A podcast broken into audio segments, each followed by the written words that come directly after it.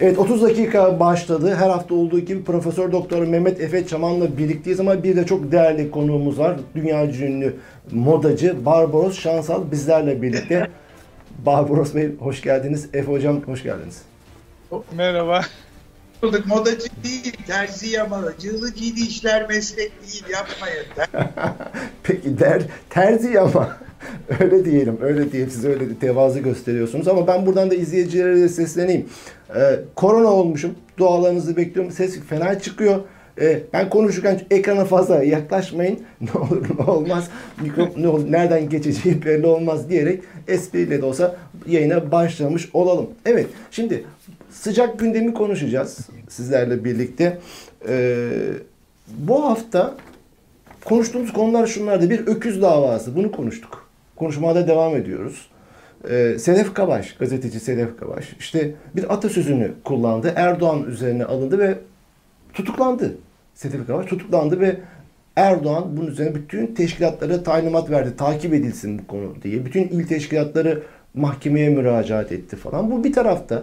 Bir taraftan Sezen Aksu konusu gündeme geldi. Bir şarkısı sebebiyle 5 yıl önceki dilini koparmak görevimiz dedi. Bizim görevimiz o dedi. Erdoğan ve caminin içinde bunu dile getirdi ve bir haftadan beri bunları konuşma devam ediyoruz ve tam da bunların üzerine Barbaros Bey ile alakalı bir haber gün gündeme düştü.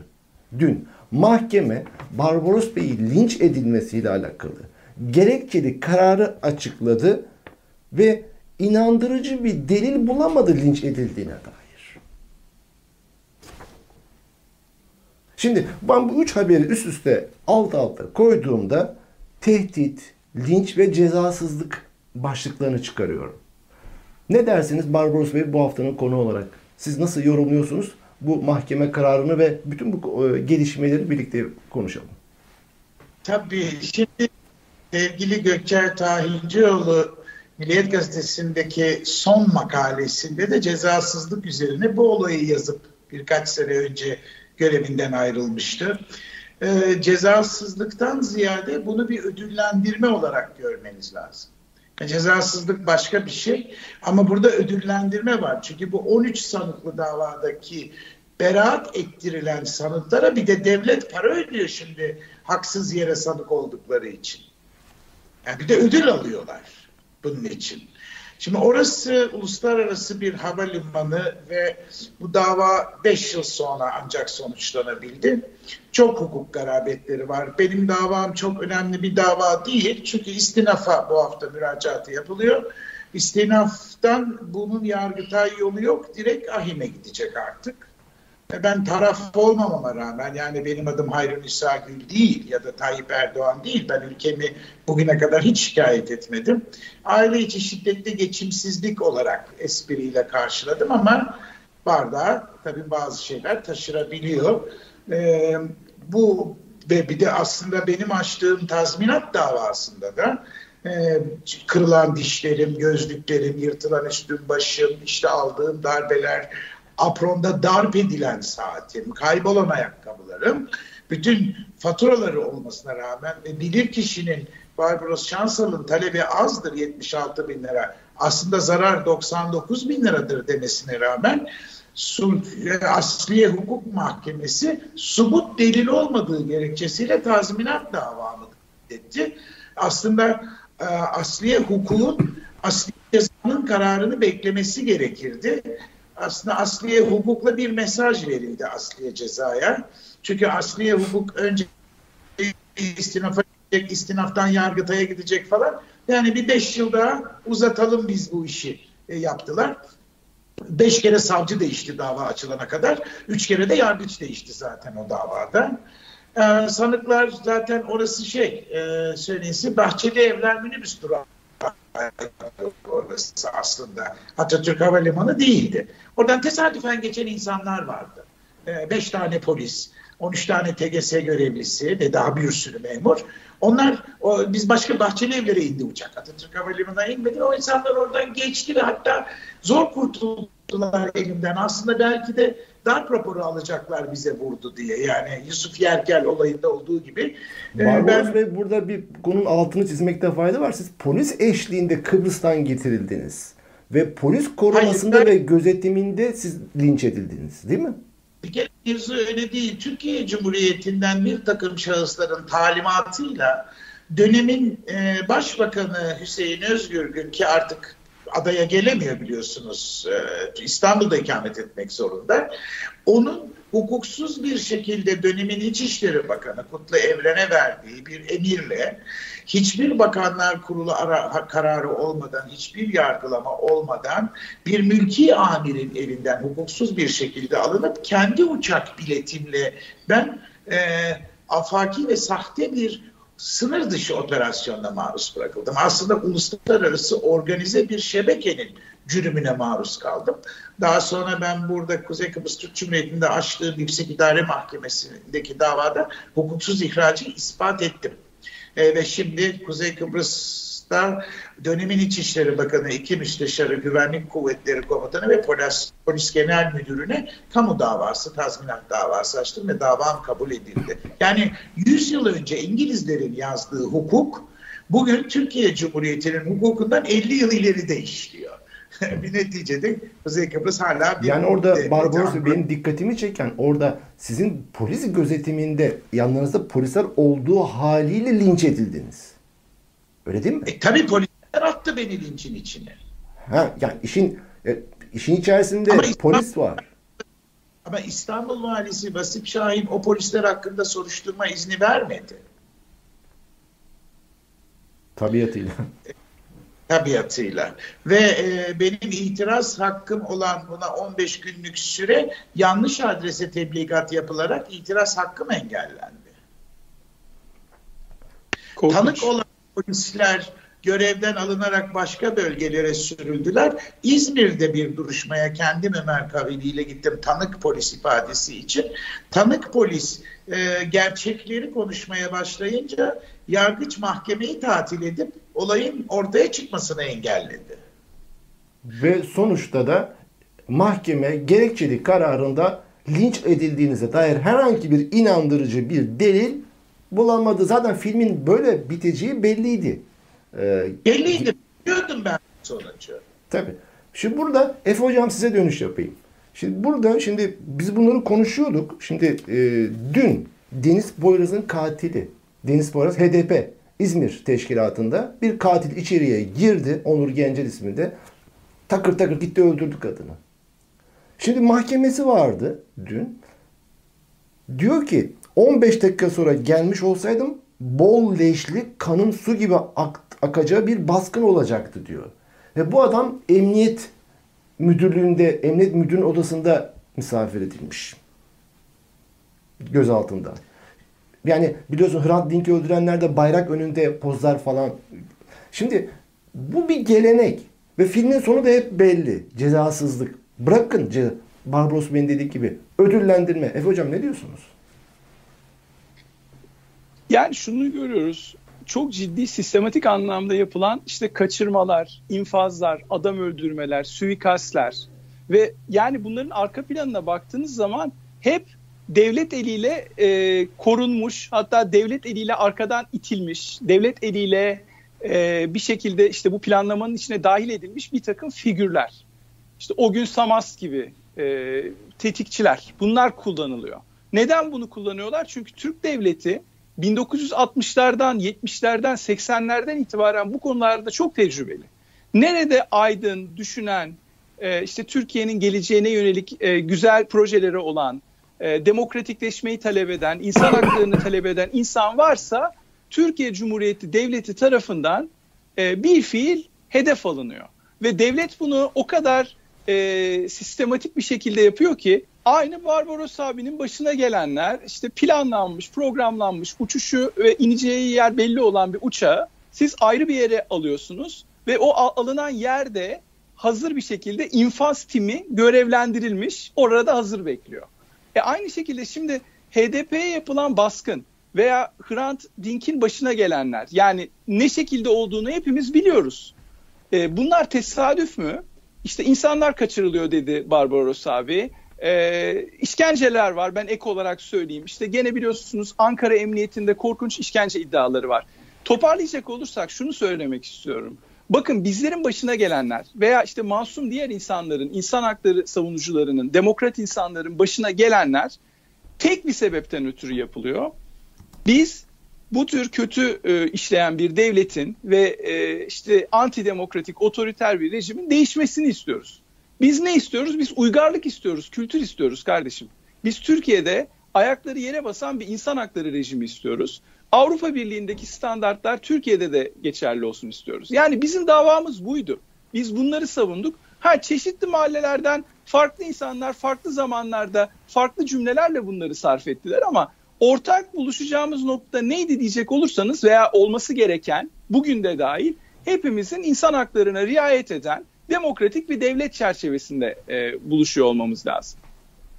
Peki burada Sezen Aksu dil koparma konusunu biraz detaylandırarak, saçaklandırarak konuyu bir derinleştiriyor. Şimdi Sezen Aksu'nun dilini koparmak bizim görevimizdir dedi. Cumhurbaşkanlığının görevleri arasında olduğunu söyledi Cumhurbaşkanı Erdoğan.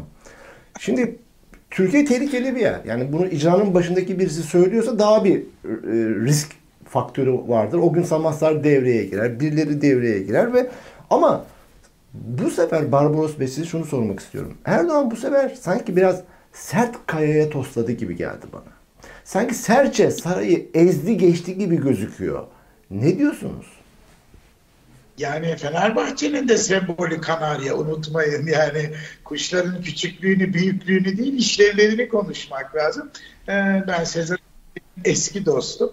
Ee, Sezen Aksu demek müstahar demek aynı zamanda. Onlar tek beyin olarak düşünmeniz lazım.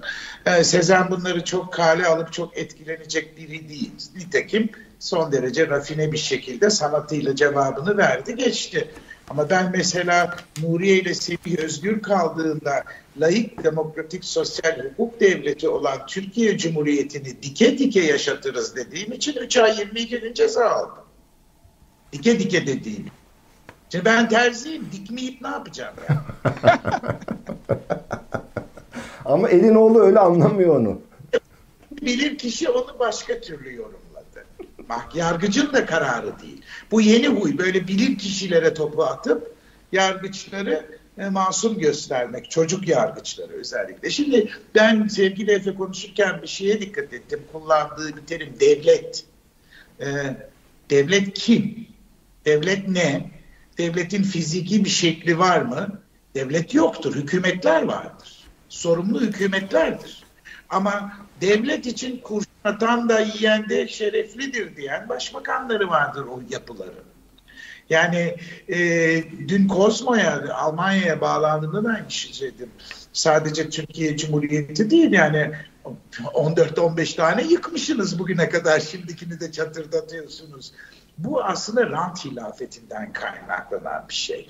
Anadolu coğrafyasındaki kavimlerin göç tarihine bakarsanız her gelen bir öncekini yağmalamış zenginleşmek ve üretmek yerine diğer kültürlerin, ekaliyetlerin, farklı inançların birikimlerini gasp ederek sermaye oluşturmuş. Buna ulusal sermaye demiş. Bu sermayeyi tükettikçe de alt grupların haklarına ve zenginliklerine saldırmaya başlamış. İşte 1915 meselesi, 1920 İzmir mezatları, 1931-34 Gelibolu olayları, daha yakın tarihimize geldiğimiz zaman 1955 6-7 Eylül, 1974 Kıbrıs Harekatı, arkadan işte Sivas, Çorum, Maraş, Başbağlar yani bitmeyen bir saldırı ve bir yağmalama var. Şimdi bunun sebebi asgari müştereklerde buluşan bir toplum yerine azami çıkarlar için savaşan topluluklardan bahsetmeliyiz. Yani bugün demin Efe'nin de telaffuz ettiği farklı farklı mahallelerden farklı farklı insanlar bunu farklı farklı seslendirdiler ama neticede nitelik aynıydı derken o farklı mahallelerinde birbiriyle hitabette savaşları var. Ee, çünkü Türkiye gibi coğrafyalarda insanların mutluluğu başkalarının mutsuzluğu, başarısı başkalarının yenilgisi, zenginliği de başkalarının fakirliği üzerine inşa ediliyor. Demokrasi çoğunluğun değil, çoğulculuğun işletim sistemidir ve öncelikle azınlık ve ötekilerin haklarını koruması gerekir. Halbuki Türkiye'deki siyasal İslam demokrasi anlayışı yakın tarihimizde de birlikte hareket ettikleri halde birbirlerini düşman eden gruplarla da karşı karşıya kaldı gördük. E, tamamen win-win dediğimiz e, evangelist Anglo-Sakson emperyalizmi ve Yudeo-Hristiyanizmin stratejilerini benimsemiş kendi iç dinamikleri ve diplomasisi için ya da iç siyaseti için her şeyi malzeme yapabilen ve e, adalet mülkün temelidir yazıyor. Mülk müdür adalet? Yeryüzü Allah'ın mülkü ise sen kimin mülkünü parselleyip adalet tesis ediyorsun? Artı Türkiye Cumhuriyeti mahkemeleri Türk milleti adına yargılıyor. Türk milleti kim? Ha, ne kadarı Türk milleti? Yani bugün Türkiye Cumhuriyeti Cumhurbaşkanlığı sistemine referandumla geçilmiş bir yönetim şeklinden bahsediyoruz ama Türkiye Cumhuriyeti adının Türkiye olarak değiştirilmesi için Birleşmiş Milletler'e müracaat ediyor. Yani Cumhuriyet kavramını ortadan kaldırıyor. Biz ilkokulu okurken yedi bölgeydi bizim ülkemiz. Bölge sistemimiz vardı. Şimdi ne bölge kaldı, ne mecra kaldı, ne köy, ne kasaba. Hep aklıma Türkan İldeniz'in şair Taşra Kızı'nın Deliceleri şiiri gelir. Taşra'mız kalmadı, kasabamız kalmadı, köyümüz kalmadı. Köyümüz Müge Anlı'nın ve Esra Erol'un şehir yaşamları halinde teşhir ediliyor artık ekranlarda. Ahlaki çöküntü, siyasal çöküntü, ekonomik çöküntü, sosyal çöküntü, görgü ve kültür çöküntüsü, bilgi erozyonu, eğitim, sağlık ve güvenliğe uygulanmış büyük darbeler ve çok pahalı hale getirilmiş hali ülkeyi niteliksiz bir yöne doğru itiyor. Ben radikal bir kararla tüm birikimlerimi, varımı yoğumu haraç mezat elden çıkarıp başka bir coğrafyaya yerleştim. E, hepiniz İsveç'te, Kanada'da, Almanya'da, İsviçre'de, Belçika'da, Güney Afrika'da hatta Avustralya'da binlerce yurttaşımız yepyeni hayatlar kurmak zorunda kaldı. Anılarını, aşklarını, acılarını, ailelerini, akrabalarını, her şeylerini geride bırakarak göç etmek zorunda kaldılar. Hadi, hadi bu insanların bir şekilde göçlerine gerekçeli olmasa da çünkü gerekçeli kararlar kanaatle verilen kararlar artık bir şekilde diyelim ki hani hırsızın hiçbir suçu yok. Ee, ama bir baktığımız zaman diğer yandan bugün İmam Hatip okullarındaki öğrencilerin yüzde 67'si tahsillerini tamamladığında başka ülkeye geçirmek istiyor. Yani inşa edilmeye çalışan liyakatsiz rejim e, Cumhuriyet'in tüm ayarlarında oynayarak bir e, kakafoni ortaya çıkardı.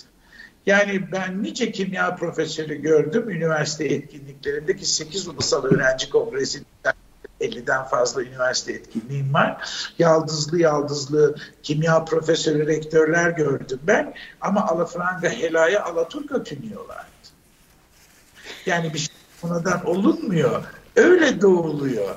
Ee, bugün e, işte Fransızlar parfümü büyüdü. Çünkü sokağa kakaları vardı diye aşağıladığınız şeyde e, Erbakan'ın Versace kravatlarını konuştu Türkiye. 1973 yılında Bülent Ecevit başbakan olduğunda imamın karısı Sevtap Çetinkale ertesi günü mini etekle sahneye çıktı o ülkede. Zeynep Ulu da e, Kumkapı cinayetinde o mütasip mahkeme salonundaki hanımların annesinin akşam gazinoda sazda brotelli elbiseyle şarkı söylediğini seyrettik haberlerde. Bakın iki yüzlülük kötüdür ama iki yüzlülük tanımlayabilirsiniz. Bir yüzü ve öteki yüzü. Ama en korkunç şey yüzsüzlüktür. Türkiye Cumhuriyeti'nin bugün karşı karşıya kaldığı temel iki sorundan bir tanesi yüzsüzlük ama asıl sorun hadsizliktir. O coğrafyada herkes her şeyi biliyor, herkesin her konuda fikri var ve herkes diğerlerinden üstün. Yok böyle bir dünya yani.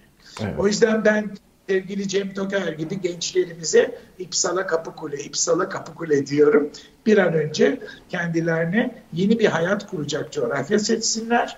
Ee, sağlık ve sosyal güvenceleri olan medeni bir çevrede kendilerini eğitsinler. Çünkü Türkiye Cumhuriyeti içinde bunu sağlamak imkansız. Ee, dil öğrensinler, meslek öğrensinler. Bir gün o ışığı gerek duyulduğunda ülkelerine geri taşıyabilecek donanımda olsunlar. Şimdi karanlığın içinde boğul, boğulma kelimesi yasak tamam kullanmıyorum. karanlığın içinde durmasınlar diye. Evet.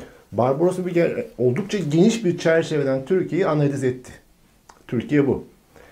Anladığım kadarıyla da İpsala e, gösterdiğinize göre sınır kapısını yakın bir gelecekte de bir ümit görmüyorsunuz Türkiye'den. Yok, yok. yok. Şimdi biraz yani, önce iktidarı muhalefeti sivil toplum örgütleri ki dün akşam e, bir sivil toplum lideri arkadaşımla uzun bir telefon konuşması yaptık. Bir siyasi partinin biz bizim eşcinsel milletvekili adayımız olacak lafı üzerine. Yani düşünün en sosyalist parti bile e, promosyonunu yaparken bir insanın cinsel kimliği üzerinden aday göstermeye çalışıyor. Yani demiyor ki e, Ahmet arkadaşımız e, işte kendisi akademisyen ya da marangoz ya da taksi şoförü bizim milletvekili adayımız olacak ama kendisi aynı zamanda LGBT birey demiyor da ismi olmadan bir eşcinsel milletvekili adayımız olacak diyor. İşte muhalefet partilerinde bir tane mütasip, bir tane mümin, bir tane Ermeni, bir tane Alevi, işte bir tane iş adamı ama bir tane de halktan, bir tane de ondan yani şey bin bir çeşit züccaciye dükkanı gibi ama fil giriyor sonra o dükkanlara işte. Farklılık ve çeşitlilik, zenginlik ve bereket ama farklılık ve çeşitliliği yapan bir ürünün etiketi değildir, muhteviyatıdır. Evet. Yani bir noktada. Ama bugün işte İyi Parti'ye, Meral Hanım'a baktığım zaman şahsen de tanıdığım biri birdenbire benim e, Susurluk, Mehmet Ağar, Sedat Bucak aşireti falan geliyor gözümün önüne. Yani e, adeta Beyoğlu'ndaki eski Rüya ya da Lüks sinemasındaki iki film birden günleri gibi. Fazlaca film var. Diğer tarafta HDP'ye baktığınız zaman ki Hüdakaya dahil sevgili Sancar hepsi dostlarım ama HDP'nin içinde de e, Demirtaş'ı parmaklıklar arkasında yalnız bırakan ve sahip çıkmayan bir rüzgarı saçlarınızda kulaklarınızda hissediyorsunuz. E, CHP'ye baktığınız zaman tamam e, layık ama içinde ay bir tane de Müslümanımız olsun. Hep Baykal'ın e, çarşaflı kadına rozet baktığı görüntüler ve Ricky Martin gibi merdivenlerden konfeti içinde koşarak iniş geliyor. Ben artist olduğum için ben e, hayatı gözlemlerken koku, doku ve tadları referans alıyorum. Koku ve koku, doku ve tadlara da en güzel referansları fotoğraflar söylüyor aslında. Yani görsel hafızamıza, hafızamıza kaydedilmiş olan bu görsel fotoğraflar aslında Cumhuriyet tarihini çok kolay analiz ettiriyor size. Ben mesleğim, çevrem, ailem ve yetişme şeklim ve eğitimim nedeniyle Türkiye'nin tırnak içinde krem de la krem denilen zümresiyle, Türkiye siyasetinin zirvesiyle, Türkiye medyasının zirvesiyle, Türkiye'nin sahne ve sinemasının zirvesiyle 35 yıl geçirdim. Meslek hayatım 55 evet. yılı doldurdu 7 başladığım için. Şimdi bugüne baktığım zaman e, yani bugünkü gördüğüm e, açık söyleyeyim pespayeliği ben ömrümde görmedim. O yüzden söylenecek çok bir şey yok. Yani umut beslemek için çok erken. Yani bugün eğer bir blok oluşturmaya çalışılan muhalefet varsa neden HDP bu muhalefetin e, istenmeyen çocuğu? Neden Kavala hala içeride? Yani daha önce de mağdur ettikleri sevgili dostum Sedef Kabaş niye bir kere daha bu mağduriyeti yaşıyor? Hadi bunlar sosyal medyada ya da haberlerde bir şekilde gündeme düşen kişiler e, tanınmışlığın getirdiği bir anlamda da can güvenliği ne kadar sağlandığını ben de gördük de sağlıyorsa bugün Türkiye Cumhuriyeti cezaevlerinde bulunan yüz binlerce kişinin bunun 40 bininin öğrenci olduğunu biliyor musunuz? Binlerce sanatçı, işte Hava Harp Okulu askeri öğrencileri, polisler, hakimler, savcılar, Avrupa Adalet İnisiyatifi'ni takip ederseniz, Türkiye Tribunal'ı takip ederseniz, diğer sivil toplum örgütlerini Avrupa'da diaspora kurmaya çalışan ve dünyaya yaşanan hukuk ve haksızlığı anlatmaya çalışan insanları takip ederseniz içiniz vuruluyor. Evet. Ben Brüksel'de Avrupa Parlamentosu Press Club'ındaki Tenkil Müzesi'nin toplantısına gittiğimde oradaki insanlar benim orada olmama çok şaşırdılar önce. Ya Barbaros Johnson'ın ne işi var burada? Hani bu kadar e, işte mütehassıp insanların insanı. Hayır, o benim karşı mahallem değil. O benim ülkemin insanı. Ve ben orada teşhir edilen, sergilenen eserler içinde bir öğretmenin Meriç Nehri'nde kırılan gözlüğünü ve kaybedilen hayatı gördüğümde çok etkilendim. Hangi baba, hangi anne çocuğunun bir akarsuda ya da bir açık denizde daha güvende olduğunu hissedecek kadar cürüm, zulüm ve acı yaşayabilir? Nedir bunlara sebep? Yani bütün bunların sorgulanması gerektiği yerde biz e, işte ne bileyim ben Bülent Ersoy Ramazan'da külliyede iftar açtı mı? Anıtkabir'de ona teğmen şemsiye tuttu, komutanı da görevden alalım. Bütün bunlar gündem saptırma aslında. Günün gerçeği, günün sonunda siz Rusya ve Ukrayna krizinde e, red cevabı alacağınızı bile bile ben ara bulucu olayım diye ortaya çıkınca gerek yok cevabını alırsınız. Evet. Hı hı. E, Rusya'dan ithal ettiğiniz gaz kısıtlanır. Ukrayna'ya destek verdiğiniz için. Diğer yanda İran gazı keser. E, sanayiniz felç olur. Üstüne bir de kar yağar. Artık karın nereye yağdığı aşikardır argo tabiriyle. E, o yüzden annelerimizi sevelim. Evet. Peki şimdi o kadar geniş bir çerçeve Türkiye analizi önümüze koyduk. Ben hani nereden tutup nereden devam edeceğim şaşırdım. O kadar çok başlık var. Yapmadı. Lime lime.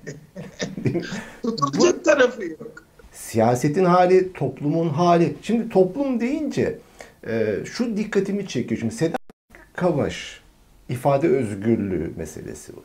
Sezen Aksu ifade özgürlüğü meselesi ve sahip çıkılması çok değerli. Fakat ya şu anda Türkiye'de yüzlerce gazeteci, yazar, akademisyen hapiste yazı yazdıkları için, haber yaptıkları için ama bu konularda da tık yok. Şimdi Sezen Aksu'da önüne atlayanlar, Sedef Kabaş'ta heyecanlananlar, yüzlerce gazeteci hapiste olduğunda heyecanlanmıyor. İfade özgürlüğü gitti elden demiyor. Bu ne? Barbaros abi çok güzel e, çerçeveyi çizdi zaten. Yani aslında siz de diyorsunuz ya Erkan Bey e, çok geniş bir çerçeve ama çerçevenin geniş olması değil mesele sorunlar bu kadar geniş. Yani biz aslında böyle tek bir noktaya odaklanarak alamayacağımız kadar çok geniş sorunlarla boğuşuyoruz ve hani tabiri caizse şimdi e, modacı e, efsane bir isimle konuşurken bunu söylemek belki bu analojiyi yapmak birazcık abes kaçacak ama sanki böyle çok yamalı bir kumaş var karşımızda. Yamalı kumaşın da artık yamaları patlamış. Her tarafından dikişler patlamış. Nereden tutturacağınızı şaşırıyorsunuz. Türkiye'nin görünümü bu şu anda. Ve e, her şeye baktığımız zaman ben temel problem olarak yani bütün bu olayların temelinde yatan problem olarak şunu görüyorum. Türkiye aslında bir toplum olma vasfını kaybetti gibi geliyor bana. Çünkü toplum olmak için bir arada yaşama istenci olması lazım ortak gelecek hedefleri olması lazım. İnsanlarda bir biz duygusu olması lazım. Çok geniş anlamda Türkiye bu biz duygusunu kaybetti ve mahallelere bölündü. Çok kutuplaştı. Bu kutuplaşmış yapıda her kutup, her küçük klan kendi klanının üyelerinin problemlerini insan hakları problemi olarak ele alıyor. Yani siz dediniz yani bir sürü gazeteci var, akademisyen var. Neden Sezen Aksular veya işte X veya Y şahısları üzerine insanlar e, Aa, insan hakları problemleri var hadi sahip çıkalım diyor. Ama o içerideki insanları bazen unutuyorlar. Aslında unutmuyorlar. Aslında herkes olanın bitenin gayet farkında. Fakat kendi klanından, kendi tarafından, kendi mahallesinden olmayan insanların insan haklarını o insanlara reva görmüyorlar. Yani dolayısıyla e, sadece kendi grupları için aslında biraz insan hakları mücadelesi yapıyorlar. Ama şunu söyleyeyim, yani bir yani siyaset bilimci olarak ve bir toplum bilimci olarak şunu söyleyeyim. Böyle bir demokrasi mücadelesi ve insan hakları mücadelesi başarıya ulaşmaz.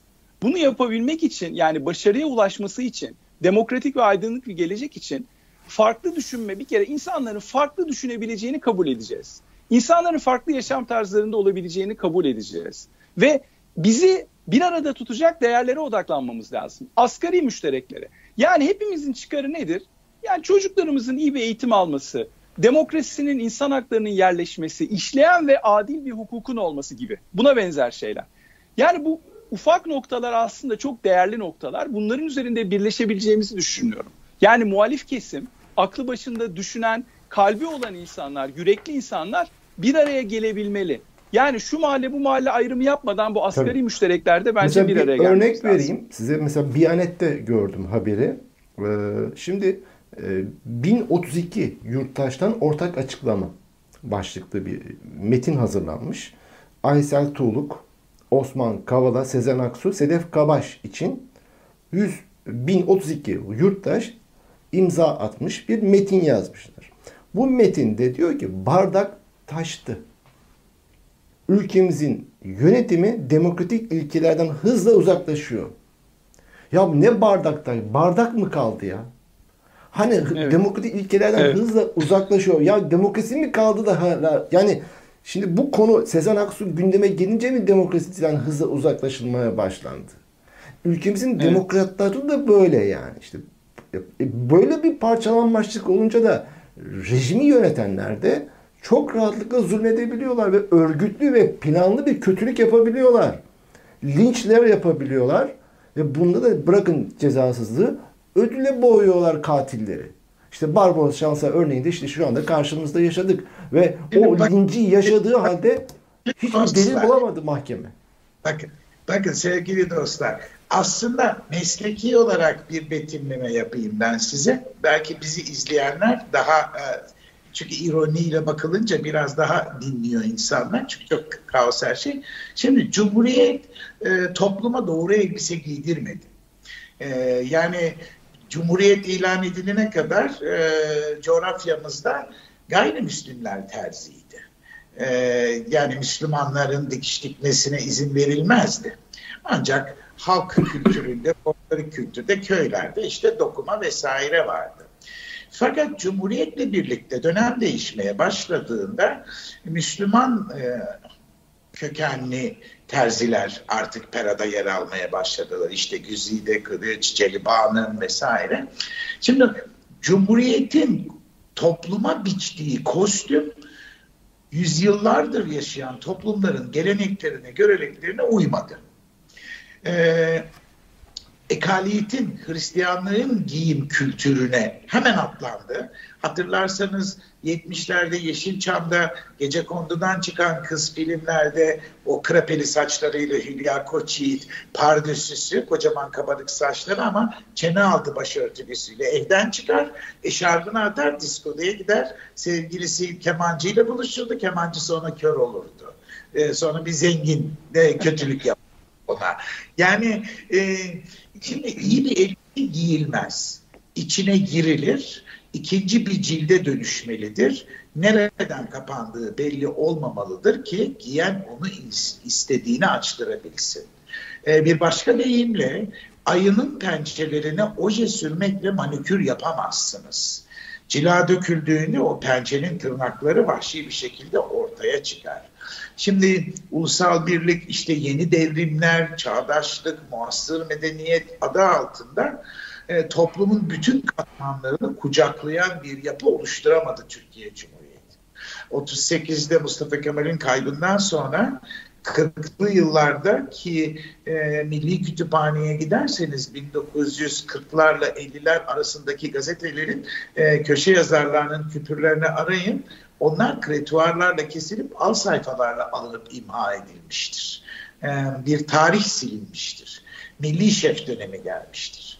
Hemen arkasından Demokrat Parti ile başlayan e, muhafazakar e, büyüme tarihi yarımadadaki 600 önemli eserin yerle bir edilip buldozerlerle yok etmesine yol açmıştır. Şimdi muhafazakarlığın aslında muhafazayı kar olduğu bir yerde biz muhafazakarlıkta sadece gülüp geçebiliriz. Muhafazakar koruyandır, e, kollayandır, geliştirendir.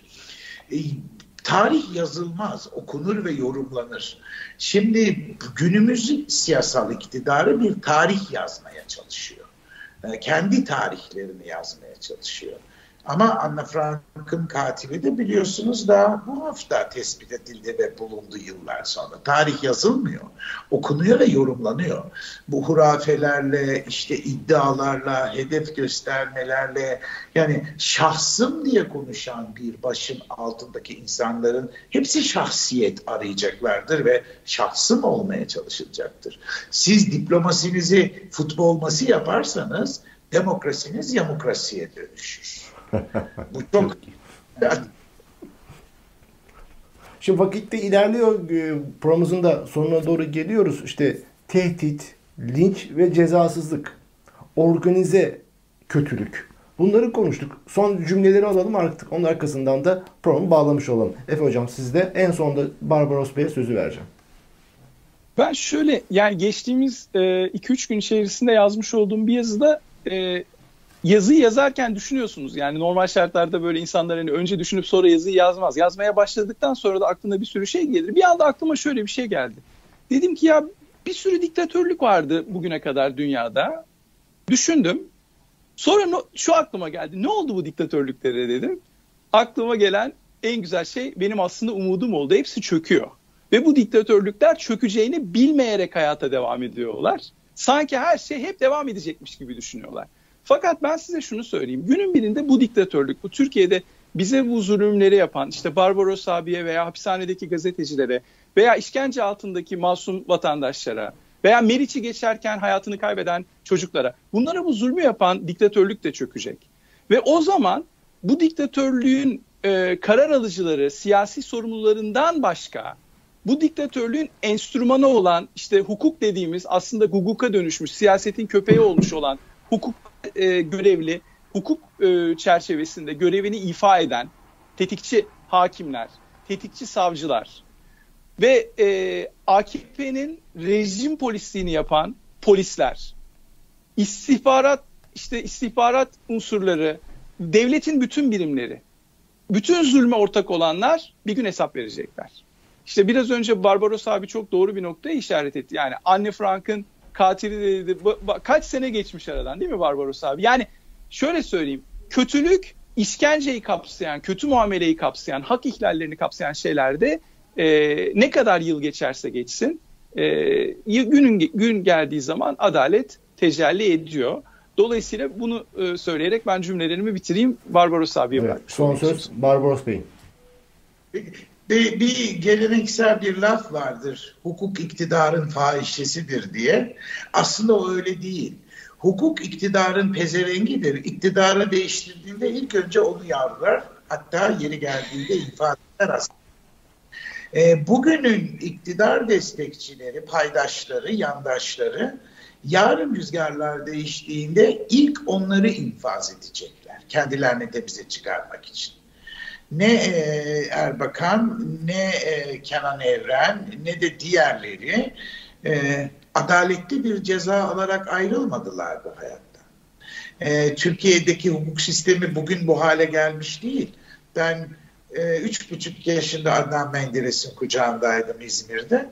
E, 62'de Adnan Bey ve arkadaşları infaz edildiği gün annem balkona bayrak astı.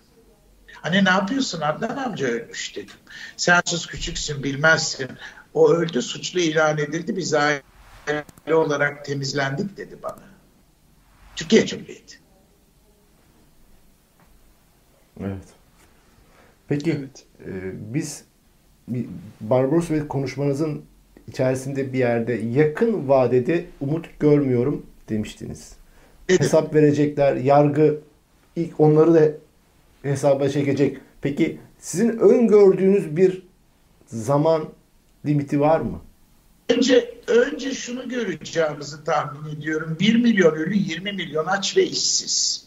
Çünkü e, bu geçici sığınmacı statüsü çok büyük bir problem olmasa da çok yakın bir tarihte. Önümüzdeki 10-15 yıl içinde milyarlarca insanın coğrafyalarından ayrılacağı iklim göçleriyle karşı karşıya kalacağız. Yani bu e, çok hafife alınacak bir şey değil. Böyle yüz binler falan değil konuştuğumuz rakamlar. Çünkü e, bu gıdasızlık, susuzluk, temiz suya ulaşamama büyük göçlere yol açacak ve e, şu an gelişmiş ülkeler, ekonomik ve sosyal hakları yüksek ülkeler tedbirlerini alıyorlar. Mesela Türkiye mülteci deposu yapıyorlar. Hatta artık Avustralya e, kendi adasına gelen ilticacıları, sığınmacıları kendi adasındaki kamplarda tutmuyor. Okyanusta kiraladığı başka ülkelerin adalarında tutuyor. Yani dünya sınırlarını e, bir daha paylaşmamak üzere siz bakmayın Avrupa Konseyi'ne, Avrupa İnsan Hakları Mahkemesi'ne falan. Avrupa İnsan Hakları Mahkemesi Türkiye Cumhuriyeti'nden senede 25 milyon euro katkı payı alıyor.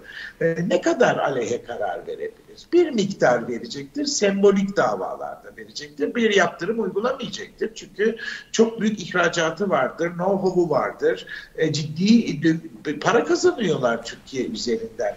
Türkiye'yi yoğun bakımda yaşatırlar. Türkiye bir kaosun içine iç savaşa girmez. Çünkü o coğrafyada yaşayan insanlar iç savaş yapacak kadar cesur değiller. Ee, yumurta kapıya geldiğinde aman yumurtam kırılmasın coğrafyasıdır orası. Ee, ama dediğim gibi açlık, tedarik zincirindeki sıkıntılar tabii ki istihdam yoksun yoksunluğu, eğitim, sağlık ve güvenlikteki çok ciddi sıkıntılar o coğrafyada e, umarım olmaz. Ama 21. E, yüzyılın başında korkunç görüntülere gebe gibi gözüküyor. E, benim çekincem On, şimdi bu 20 yılda olan hasarın da tedavi ve telafisi bir 30 yıl ister. Yani 30 yıldan önce Türkiye Cumhuriyeti'nin layık demokratik sosyal hukuk devleti yapmak, parlamenter sisteme dönmek, ordinaris profesörlüğü geri getirmek, yeniden senatoyu tesis etmek bunlar e, yetişen nesil de yok. Yani, sevgili Okan'ın dediği gibi Z kuşağını tedavi ettiler, bir kenara koydular. Onlardan ümit beklemeyin. Kodlamayla kurtarılmıyor dünya. Dünyanın çok farklı sorunları var. Hem siyasal hem çevresel. E, Türkiye'de bunlardan bir tanesini teşkil ediyor. Evet. Evet bölge yayınımızın sonuna geldik. Barbaros Şansal, Mehmet Efe Çaman çok teşekkür ediyorum değerli katkılarınız için. Ben çok teşekkür ederim. Ben teşekkür ediyorum kendimi ifade etme özgürlüğünü verdiğiniz için. Ben kendi ülkemde bu ifade özgürlüğünü pek bulamıyorum. Hatta muhalif kanallarda bile yasaklıyım. Çünkü doğruları söylüyorum. Çünkü yalan söyleyecek kadar akıllı değilim. O yalanı aklımda tutmakla uğraşamam. Unuttuğum gün rezil olurum. Bitirirken bir hatırlatma yapayım. Andy Warhol'un ünlü pop e, sanatçımız biliyorsunuz. Bir lafı var. Bir gün herkes 15 dakikalığını meşhur olacak. 21. yüzyıldayız. Ben o lafı bir e, rotasyondan geçirdim, modifiye ettim. Bir gün herkes bir anda rezil olur ve biter. Yapmadıklarınızla hatırlanacaksınız, yaptıklarınızla değil. Evet, son sözü de buydu. Çok sağ ol Barbaros Peki, Çok teşekkür ederiz. görüşmek dileğiyle.